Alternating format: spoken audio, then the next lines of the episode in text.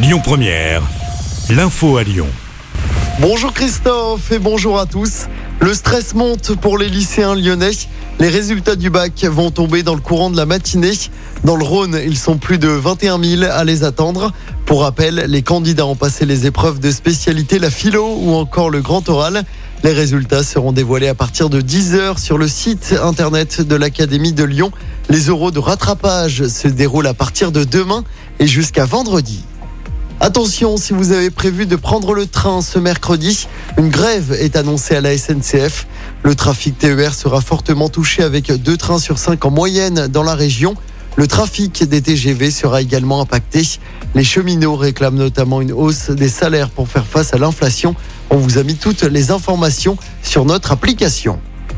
Un important trafic de stupéfiants démantelé entre l'Ardèche et Lyon. 12 suspects ont été mis en examen après 14 mois d'enquête. Plus de 360 kilos de cannabis, 2,5 kilos de cocaïne et des armes ont été saisies, ainsi que la somme de 1,5 million d'euros. 7 des 12 individus ont été écroués. Une centaine d'arbres vont être abattus au parc de Paris. L'opération a débuté hier et devrait prendre deux semaines. Le responsable, un champignon qui s'attaque aux racines en profondeur et est donc difficilement détectable. Pierre Athanase, vice-président de la métropole déléguée à l'environnement, explique la difficulté de ces abattages. On l'écoute.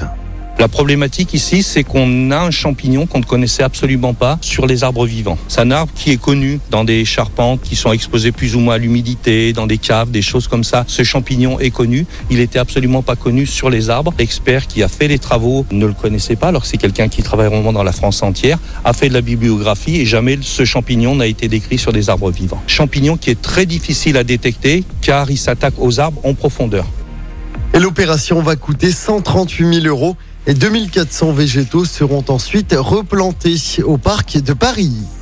En sport, après une journée de repos hier, les coureurs du Tour de France reprennent la route aujourd'hui dans le nord de la France.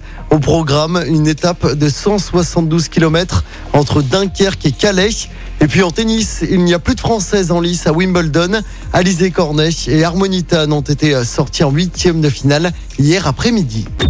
Écoutez votre radio Lyon Première en direct sur l'application Lyon Première, lyonpremière.fr et bien sûr à Lyon sur 90.2 FM et en DAB+. Lyon Première